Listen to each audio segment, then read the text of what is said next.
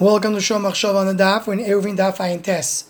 The Gemara Namud Beis brings in the Mishnah the idea that a person needs to do a zikui.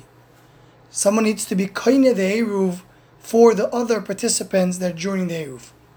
And the Mishnah tells us that it needs to be done by B'noi Ubito Yagdoilim. He can use his older children to do, to be mezake for other people. Tosfos over here brings the Gemara in Bava Metzia that Gadol is not talking about an actual adult.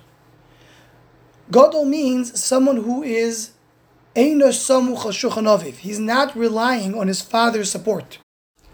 Like Gadol, Gadol Mamish, like Kotan, Kotan Mamish, we're not talking an actual adult, but a Gadol is defined as someone who can support himself.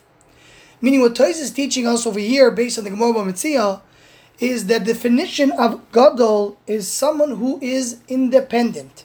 If you're independent, then you are a gadol. We say every day in davening, Hakel, Hagodol, Hagibor, V'Hanoiro.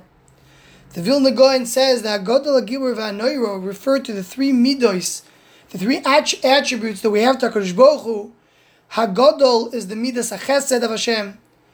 Hagibor is the midas HaGvura, the din, the judgment. V'Hanoiro is the fearful, which is a combination of both. Hagadol refers to Midas HaChesed. Why is Gadol referred to Midas HaChesed? The Maharal explains that there's a difference between Chesed and Rachamim.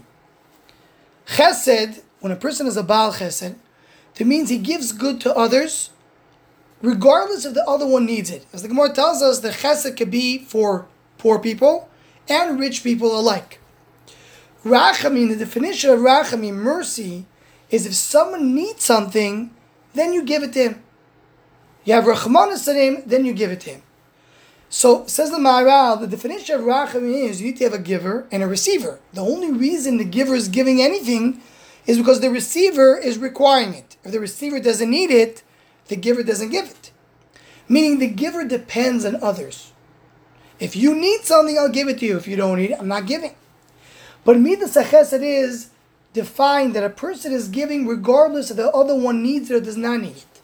A Baal Chesed is someone who's running after the mitzvah of Chesed and he wants to do it no matter who is on the other side. That's why a Baal Chesed is called Godol. He's independent. He doesn't depend on anything else.